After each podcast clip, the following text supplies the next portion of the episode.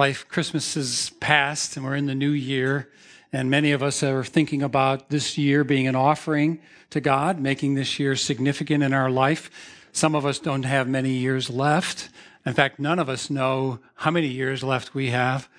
And what we've been doing in this brief series is to look at what was the preparation that was made and what did happen before Jesus burst onto the scene when he comes out of the wilderness after his temptation and he goes public. When he comes to the shores of Galilee and he begins to preach and to heal and to show power and prophetic fulfillment, right? So we're looking at this brief, this brief part of scripture. In all the gospels, the four gospels, there's just a brief amount that, that is about the times of Jesus before he breaks into the scene. So last week when Pastor Joe talked about the one glimpse of him as a young man or a young boy, a 12 year old in the temple, we heard about Jesus saying, I must be about my father's business, which was a very significant statement because he was in his father's house. He was in the temple and he was about his father's business. But before we get to really looking at the life of Jesus and the teachings of Jesus and the commandments of Christ and the parables of Christ and the unique way that, the, that Luke puts together a gospel, a story of Jesus, we're going to look at one last scene. And that scene is in Luke chapter 3 today. And it's the scene of John the Baptist. Now, we heard about John the Baptist, of course. Almost all of us have heard of John the Baptist, supernatural dude, right? He was filled with the Holy Spirit while he was in his mother's womb. It was prophesied about John that there would be one that would come before the Messiah. There would be a voice in the wilderness. There would be one out there who would prepare the way of the Lord. And that's exactly the filling that John has in Scripture. Even after John's execution, there's still curiosity about John because there was much supernatural surrounding him. But his preaching wasn't supernatural, his preaching was the gospel. His preaching was the good news that the Messiah had come, that God had come in the flesh, and the kingdom of God was at hand. It was here, it was available. And of course, he's going to look across the pond one day and go, Look, the Lamb of God who takes away the sins of the world. And Jesus will humbly come and be baptized by John to fulfill all righteousness. So if you have a Bible, we're in Luke chapter 3 verses 1 through 14. It'll be on the screens in a moment. I wanted to tell a little story. Back in 2010, my wife and I went to Uganda, Central East Africa, and I had never been to Africa. So I didn't know what to expect, so I was kind of uneasy, as most missionaries would be, or most people going to a conference. We were going to a prayer conference. And uh, we flew into Entebbe. We landed in Ethiopia. We come out of Dubai. We came into Ethiopia. We came into uh, uh, Uganda. And hey, the airport was pretty cool. Now, that's Central Africa. You know, me, I'm thinking tigers and lions and bears. Oh my, you know, I'm thinking all kinds of stuff. And uh, so then we get, you know, we get taxied and they put us in a van and we drive this pretty nice road. We're riding this road, you know, and I'm noticing, I'm like, my eyes are like this big, you know, I got a swivel head.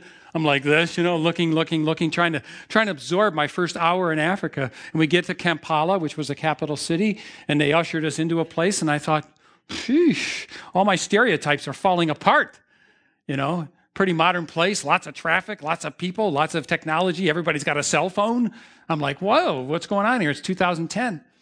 Well, what I didn't know was that in 2007, Queen Elizabeth made a visit to Kampala, Uganda. After 50 some years of her being alive and being the Queen of England, and therefore the head of the Commonwealth, she had in 1954 been there, and she was coming back in 2007. Well, then I looked back at that and I found out what happened was, in order to prepare for the queen to come to their nation, they had torn down roads, they had removed buildings, they had built hotels, they had beautified the city, and they knew exactly her tour itinerary. That's what was going on. They had made great preparations. Now, in 2019, are you preparing yourself for the repeated encounter with Jesus Christ? Are you daily going to encounter Christ? There's a necessity of preparation. If they would do all this for the queen, if they would rip out roads and put up real shiny buildings and put in new hotels and you know decorate it beautifully so that appearances were one thing of preparation, then what about us today? Are you looking in 2019 to encounter God, the living God, the God who is and always has been and always will be, and the God who will draw close to us if we draw close to him? So, what's necessary? Well, what's necessary is the gospel. And what's necessary is to recognize what is the gospel of Jesus Christ, which we're talking about today. So as we learn today that the gospel is the message, is the power of God unto salvation, and it's the power of God in our sanctification. That is what the message is about today. Um, if you will, look at Luke chapter 3, verses 1 through 14. I'd like to read there. In the 15th year of the reign of Tiberius Caesar, Pontius Pilate being governor of Judea, and Herod being tetrarch of Galilee, and his brother Philip, tetrarch of the region of Iturea, and Trachonitis, and Lysanias, tetrarch of Abilene, during the high priesthood of Annas and Caiaphas, so that's the historic setting. Luke's a historian, he's the most historic writer of a, of a gospel. He really sets it. So if you go back and Roman history, you'll find out, gee, that's true. Gee, that's true. That guy was tetrarch. That guy was tetrarch. That was when he ruled. That was so Luke sets the stage historically because Jesus Christ came into a, a world keeping close histories. It was in that time during the high priesthood. And if you go back into Jewish history, you'll find that Caiaphas was the high priest at the time of Christ. But it was at that time, after 460 years, that something marvelous happened, and that was the word of God came to John, the son of Zechariah, in the wilderness. It had been over 400 years since God had risen up a prophet who could say, Thus says the Lord, who could say with authority, God has spoken to me, and I am speaking to you, and this is what he says. 460 years of silence so when John supernaturally starts evolving, people are wondering about him. It's been 30 years ever since that supernatural thing that happened in the temple where, hey, you know, his father's deafness and muteness suddenly is broken and he proclaims, My son's name is John. Everybody knew something was coming, but he had gone into recluse. He's in the wilderness, and you know the story. He's wearing camel's hair, he's eating locusts. You know, he's a unique fella. But he went into all the region around the Jordan proclaiming what? Proclaiming means yelling. Proclaiming means I don't have a mic and I need to make this heard a distance. Proclaiming is a loudness, it's not talk. Preaching is preaching, but proclaiming even is a greater level of intensity than preaching. Teaching is one thing, preaching is another. Preaching is from the heart, not just the words, but proclaiming is shouting. And what was he proclaiming? Repent and be baptized. Repent, he was yelling. When Jesus came out, that's what the people were coming to hear. He was calling them to something. For the forgiveness of your sins, as it is written in the book of the words of Isaiah the prophet. Here's, Paul, here's John fulfilling. Isaiah, 700 years ago, before John, wrote this The voice of one crying in the wilderness, Prepare the way of the Lord, make his paths straight. Every valley shall be filled, and every mountain and hill shall be made low, and the crooked shall become straight, and the rough places shall become level ways, and all flesh shall see the salvation of God.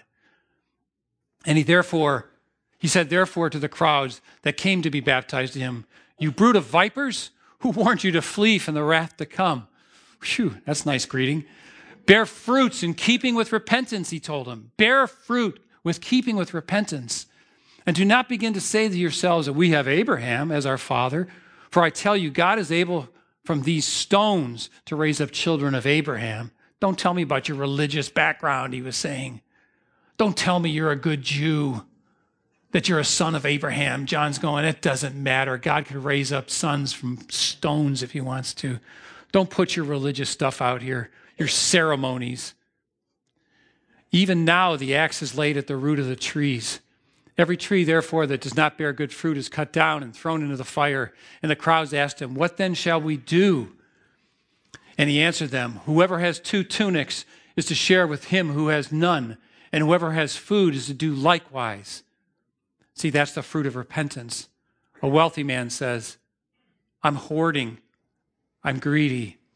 There's the poor, and I'm ignoring them. And John says, Don't. Give away your extra clothing Share your food. To the tax collectors, he came and he says, they came and said, Teacher, what should we do? And here again. And he said to them, Collect no more than you are authorized to do. Stop stealing. Stop extorting money from people. Stop doing what's illegal. Do what you are supposed to do only. The soldier said, And what should we do? And he said to them, Do not extort money from anyone by threats or false accusation, and be content with your wages. Because the soldiers could use their violence to extort money by their threats and their use of violence. Those were fruits of repentance that he was talking to them about. So, what is this repentance? You see, it was John's first word in the gospel, and it's Jesus' first word. Peter, when he goes out from the Pentecost experience of being filled with the Holy Spirit, he goes through the streets of Jerusalem in Acts chapters 2 and chapters 3, and he preaches boldly, courageously. And the people say, What should we do?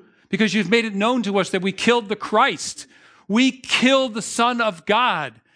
And he says, Repent and be baptized. Peter says, Repent and be baptized. Paul, when he was working with the churches, especially Corinth, you see this example. Filthy church. These were Gentiles who were practicing all kinds of sexual immorality.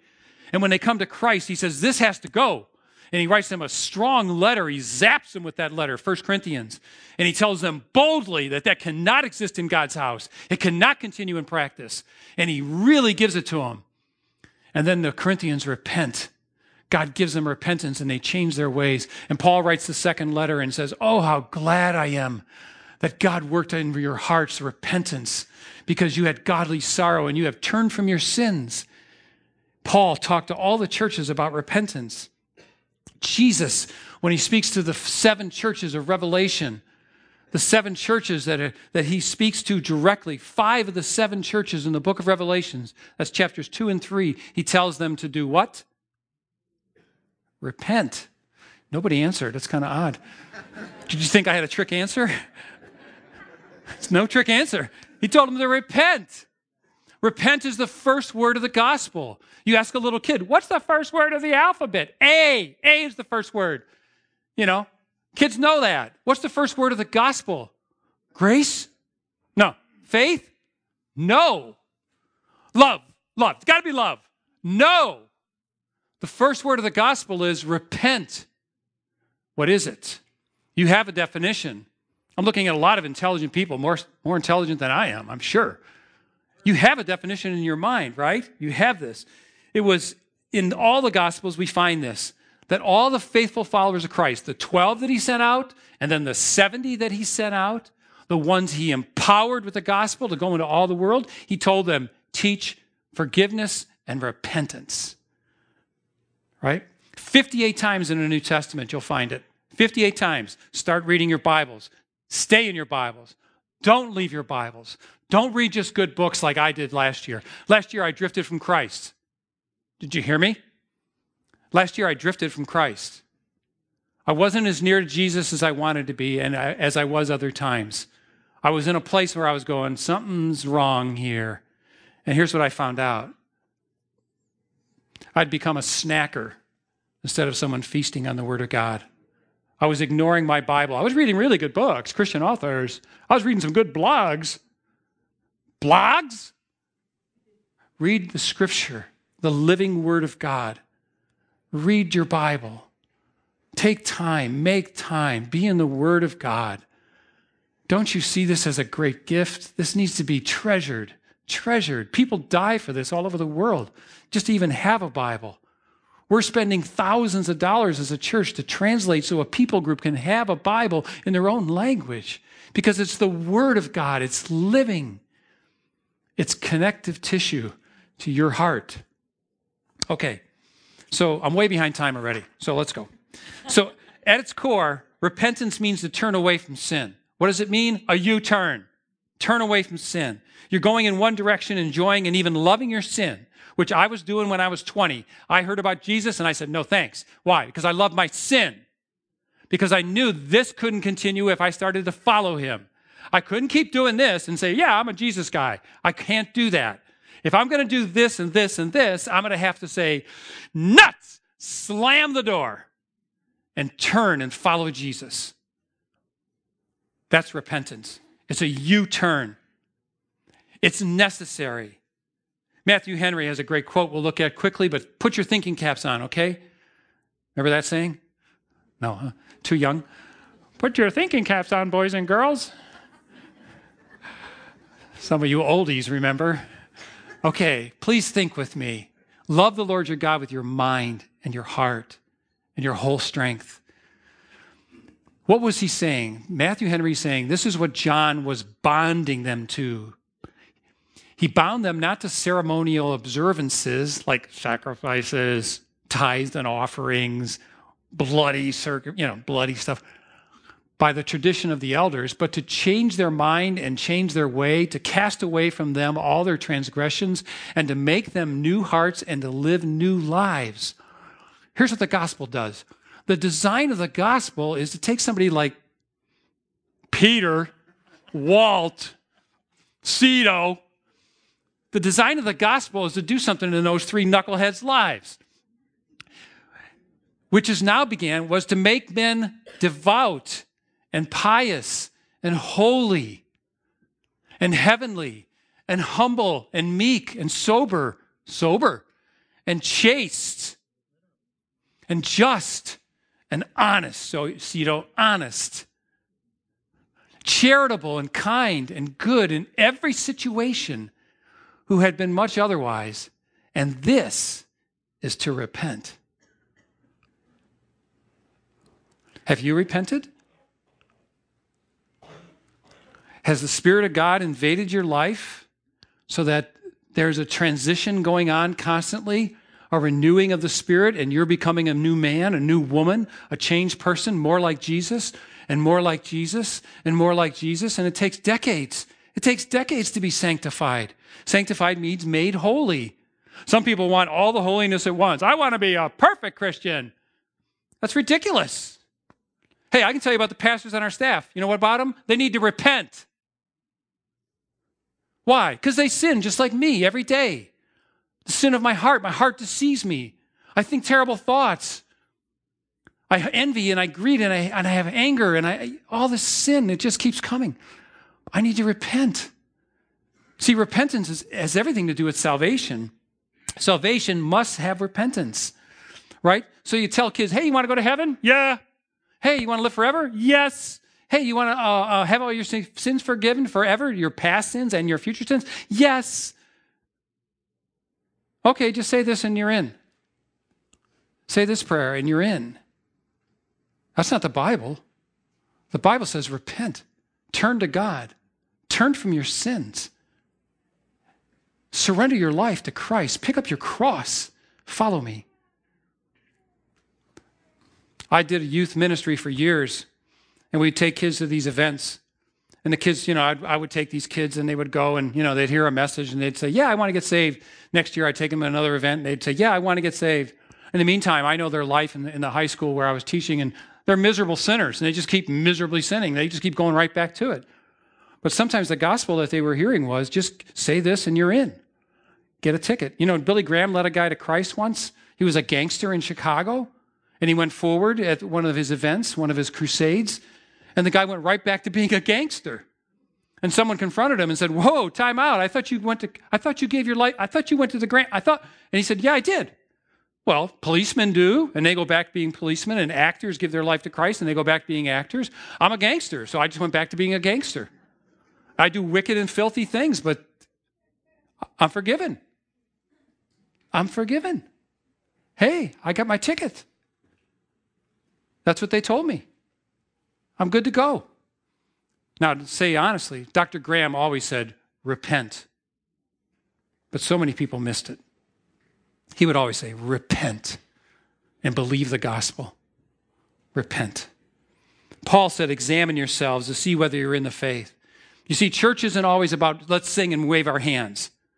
Church is a time where we come before a holy God when I was so thankful when I was younger in Christ and uh, was attending our church 30 years ago, Rick Duncan would give messages and I would stay in my seat. My wife would leave, my kids would be out in the lobby, and they'd be running around the building, and I would be in my seat. And I was so thankful that I could do business with God. So thankful that when Rick preached the Word of God and the Spirit of God was convicting me, that I could stay in my seat and do business with God. Did you come to church to do business with God today? Because He has a word for you, and the word He has for you is repent. If you're a person who's not ever surrendered your life to Christ, you're here today, that word's for you. Turn from your sin like I did. Make a decision that God guides by the Holy Spirit and follow Christ. And He'll give you a new life and a life of purpose and joy. And He'll give you reasons to live. And He'll fill your heart with His Spirit. And you will live eternally as well. Because God has done it all. Jesus has done it all. It is finished for us. Now, being a former Catholic and a guy that used to go to confession, you know, and a guy used to do ceremonies after ceremony after ceremony after ceremony. Sometimes I did 200 masses in a year. 200 in a year, right? Being a guy who knew dry eyed religion, and that's what that was to me. The reality of our faith is we live in relationship to the living God. And that God loves us with an intense, everlasting love. And he proved his love on the cross. He proved how much he loves us by saying, Father, forgive them. They don't know what they're doing. And yesterday in the Metro Park, I was singing to the Lord, walking along in the snow, singing to the Lord. And I was singing songs of repentance, saying, God, search my heart. God, give me a clean heart. God, wash me, wash me as white as snow. Make me new, Lord. Make me new again. Lord, I repent before you. I didn't lay down on the ground and make snow angels. I know, you know, I mean, maybe I should have. But that's where I should have been in condition of my spirit, lowly, repenting before him. See, a person that's leaving Cleveland, going to Los Angeles, LeBron, is not doing two things, he's doing one. Putting your faith in Jesus Christ as the only way it's the, the only way of salvation is Christ alone. But repentance is the twin sister of, of faith. Spurgeon said, faith has a twin sister, and it's repentance. To say, well, I put my faith in Christ, but I'm going to keep doing what I'm doing. I'm going to keep sinning. I'm just going to choose sin. I'm just going to continue to have my secret sin. What secret sin? What secret sin? What God do you serve? You think you can commit sin in secret? Are you kidding? The eye of the Lord never is off you. There's no secret sin. You must be an atheist. Or you believe in a little tiny God who can't see you, who doesn't watch you. You think you're getting away with it? There's no secret sin. That's foolishness. That's ignorance. Really, it's a declaration that you practically you're an atheist. You don't believe in the God of the Bible who sees everything all the time, repent. Turn from your sin. Come back to the Lord. Return to Him who loves you. He loves you greatly. Let's take a look at uh, J.C. Ryle's words. Remember when Jesus, the woman was brought out that was caught in adultery? Do you guys remember what he said? After he cleared all the stone throwers, he said, Go, but sin no more. J.C. Ryle says, True repentance is no light matter. It is a thorough change of heart about sin, a change showing itself in a godly sorrow and humiliation, in heartfelt confession before the throne of grace, in a complete breaking off from sinful habits, and an abiding hatred of all sin. Men, I'm talking to you. Men, I am talking to you. You need to hate sin. You need to hate sin. The place of anger that God has given us, that emotion, there's a place for it. It's not toward your wife, it's not toward your boss, it's towards sin. You need to hate sin. Why? Because it's what murdered Christ. You need to hate it. You're allowed to have some hate, you're allowed to have some anger. And the anger should come out. It's sin, your sin. The sin that you still am tripped up by. the sin that you entertain, that you allow. Repentance calls us to hate sin because you cannot love God and love your sin. Choose this day, like Joshua said, who you're going to serve. You can serve sin. Don't talk about serving the Lord that day, that time, because you're not. You can't be. Wayne Grudem says, what is, what is this? Grudem is a great theologian. And he says, it's a heartfelt sorrow. See, it's, it's God given sorrow for sin, it's renouncing of it, and a sincere commitment to forsake it and walk in obedience to Christ. When Jesus says, If you love me, you will keep my commandments. I'm not going to make you raise your hand, but I'm going to ask you do you love Jesus Christ? That suffering servant, the one who died on a cross for you? Do you love him? Now, I'm telling you right now, you have no, very little love compared to his. I don't care how much you love him. And I know some of you guys really love the Lord. I love that. But compared to how much he loves you, your love is puny and feeble, fickle. But if you love me, you'll keep my commandments, Jesus said. And he said to some, Unless you repent, you'll perish.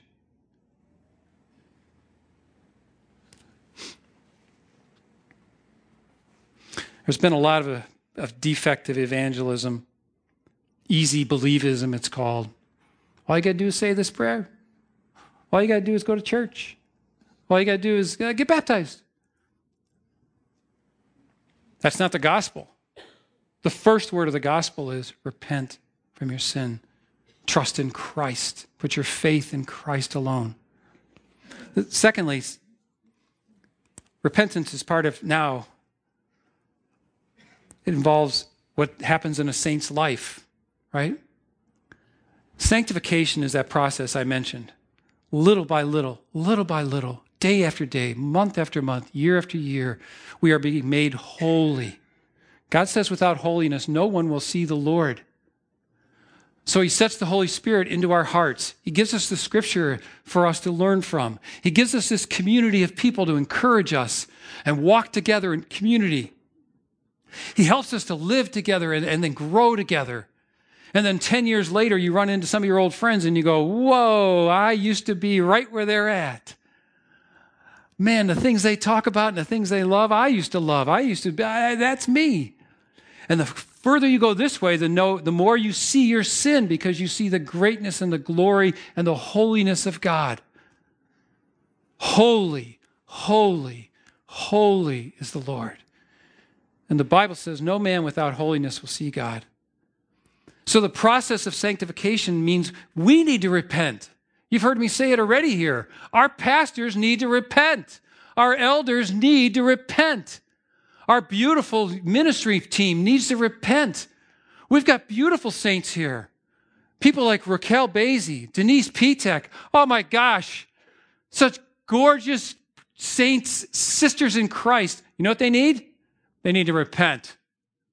Why? Because they have the same heart you and I have. Our hearts are wicked and deceitful. They'll lie to us. We can't permit the existence of sin and think we're in fellowship with God. We need to turn back. You see, doing business with God sometimes is a Sunday like this where we go, Whoa, whoa, Dale. hey, I came to church to have a little emotional buzz, or I came in here to feel good. Forget that. You want to feel good? Get cleansed by God. I remember me telling Rick how good it is, Rick, to repent. I said, Man, Rick, when I went through a thorough, solemn time of really repenting of my sins, I, I have never felt closer to God. Why? Because He's the prodigal God. He's the prodigal God. When Stinky Dale, with his sin, goes home to the Father, you know what I find? And I say, Father, I have sinned against you in heaven. He goes, I know that. Just confess your sin. I'm faithful and just to forgive you of your sin and to cleanse you from all unrighteousness. And I confess my sins, and He raises me up. And He holds me like this. He holds me like this, and He says, Hey, kill the fatted calf, get a cloak, put a ring on my son, because my prodigal son has come home. Let's have a festival, let's have a feast, because he was dead, but now he's alive. Luke chapter 15, the best story ever told. That's my story. Repentance is a beautiful gift from God, and it is a gift from God. So, what have we prayed this week? Believe me, we've had lots of people praying for every set of ears in here. Yours too. We've prayed about your ears this week. For those who have ears to hear, to hear this message and to not only hear it, but process it through. And let the Holy Spirit reach into you and touch your heart again. If I ask some of the older saints here, some of the older people in Christ here, hey, do you remember those seasons when you were walking with God and it was like, oh my goodness, there's an intimacy with God? They would go, yes. And when I ask them, is it like that now? Few say it is. Some people go, yeah, I remember the joy of my salvation. I remember the thrill of forgiveness. I remember the thrill of eternal life being given to me by Jesus Christ. But I'm not there. I'm not there. Often it's sin because sin separates us from God. If we are going to be close to God, we'll need to repent of our sin and confess it and say, Lord, forgive me. Lord, forgive me.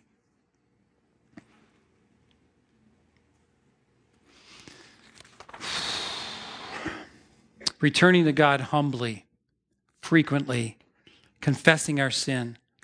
Sin separates from God, and unconfessed sin creates spiritual distance. We drift, we sin, and we stop seeking Him. Here's what I found out last year when I drifted. That's my confession, you guys.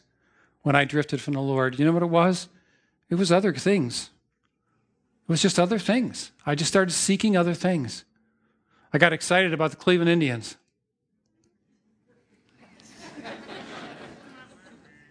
I got excited about them drafting a, uh, from the Cleveland Browns a young kid named Baker Mayfield. I got excited about that. My, my sports dude started turning on a little more interest. I got excited about this and that. I started reading this guy's blog. I started doing these, and I stopped seeking the Lord. You see, it says, Seek the Lord while he may be found. Today, I'm asking you guys, seek the Lord today. Not just today, but every day. Seek the Lord. How? You want to hear his voice? want to hear from him? Seek the Lord. You know what man is prone to? Here, Walt's a psychiatrist. He would know this most more than anybody probably. If man doesn't seek the Lord, he seeks something else. There's a, there's a uh, a dynamic in all of us. We'll seek something. I want to redo my house.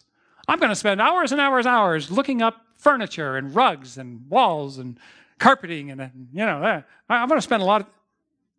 Are you seeking the Lord? Oh, I'm, I'm seeking to redo my house. I want to get in great shape. I'm going to spend four hours at the gym. Are you seeking the Lord? Are you seeking Him? He says, Those that seek me will find me when they seek me with their whole heart. You see, Christianity is a wholehearted religion. It's not what used to be in my life dried eyed, sacramental religion. Christianity, our eyes get wet. Christianity, when we really know the love of God, it breaks us to think the nails in the hands, those are mine. The voice in the crowd, that was mine yelling, Crucify him. Crucify the Son of God and God the Son. Christianity is supposed to be something we experience in our hearts with passion. You see, here's my best way of relating this to you. I am married to a gal named Jackie. It'll be 43 years in March. We were 17 years old when we started dating. A couple of kids. And she has loved me wonderfully. She has loved me in spite of myself, despite how I am. She has loved me through it all. And you know what happens? I offend her. Sometimes I don't even know that I offend her, right, guys? But when I know I offend her, I seek her forgiveness. And I go back to her. And I say words like this Jackie, I am so sorry. I am so sorry. Will you forgive me? I will never do this again. Never. May God give me the grace to never do this again. Now, that's where the person's, why am I that way with her? Because the way she's loved me. Nobody's loved me like she has. I know no other love on earth greater than my wife's love. I know one other love greater than my wife's love. It's his love for me. I don't think she'll die for me. He did. I don't think she'd take my punishment. He did. So when I sin, I offend him. Do I go back to him with sorrow, with tears, with remorse, and a promise? Lord Jesus, I won't do that again. Give me grace that I can stand in this promise. John Wesley preached about the beauty of forgive of of uh, these two things, these twins of repentance and faith. You see, they work together. It is that the children of God, repentance and faith exactly answer each other. They answer each other. By repentance, we feel the sin remaining in our hearts. I feel that. And the cleaving to our words and actions, I feel that sin can come out of my mouth and out of my, out of my heart. But by faith, we receive the power of God in Christ, purifying our hearts and cleansing our hands. By repentance, we have an abiding conviction that there's no help in us. But by faith, we receive not only mercy, but grace to help us in every time of need. Repentance says, without Him, I can do nothing. But grace says, faith says, I can do all things through Christ who strengthens me. You see, at the throne of God, there's grace and there's mercy. And who receives that but the humble? God says, If my people will humble themselves and pray, I will heal them. So, in a few minutes, we're going to stop and we're going to get quiet. And I'm, we have prayed this that in every seat in the house, in every set of ears here, that you've heard from the Lord. And we don't want you to rush out. We want you to get low and pray to Him and to ask Him to help you grant, have this repentant heart and come back to Jesus. Come back to Jesus. Don't walk away. And don't listen to the liar who says you're too guilty, you're too shameful. There's nothing that grace can't cover. There's no sin so big that God won't cover it. He will cover it. The blood of Christ covers all of our sin. Come back to the God who loves you. Why wouldn't you come back to him? Why wouldn't you come back to him? I can't understand why you wouldn't if you understand what I'm saying. Because he will restore you, he will renew you. David was a miserable sinner. David committed adultery and killed Uriah. But in Psalm 51, in Psalm 51, David said, Create in me a clean heart, O God, and renew a right spirit within me. That was his cry. Could that be your cry today? Do you want that clean heart? Ask God to give you the desire even for it. He said, Restore to me the joy of your salvation. In Psalm 139, he said, Search me, O God, know my heart. Try me, know my thoughts, and see if there's any grievous way in me, and lead me in the way everlasting.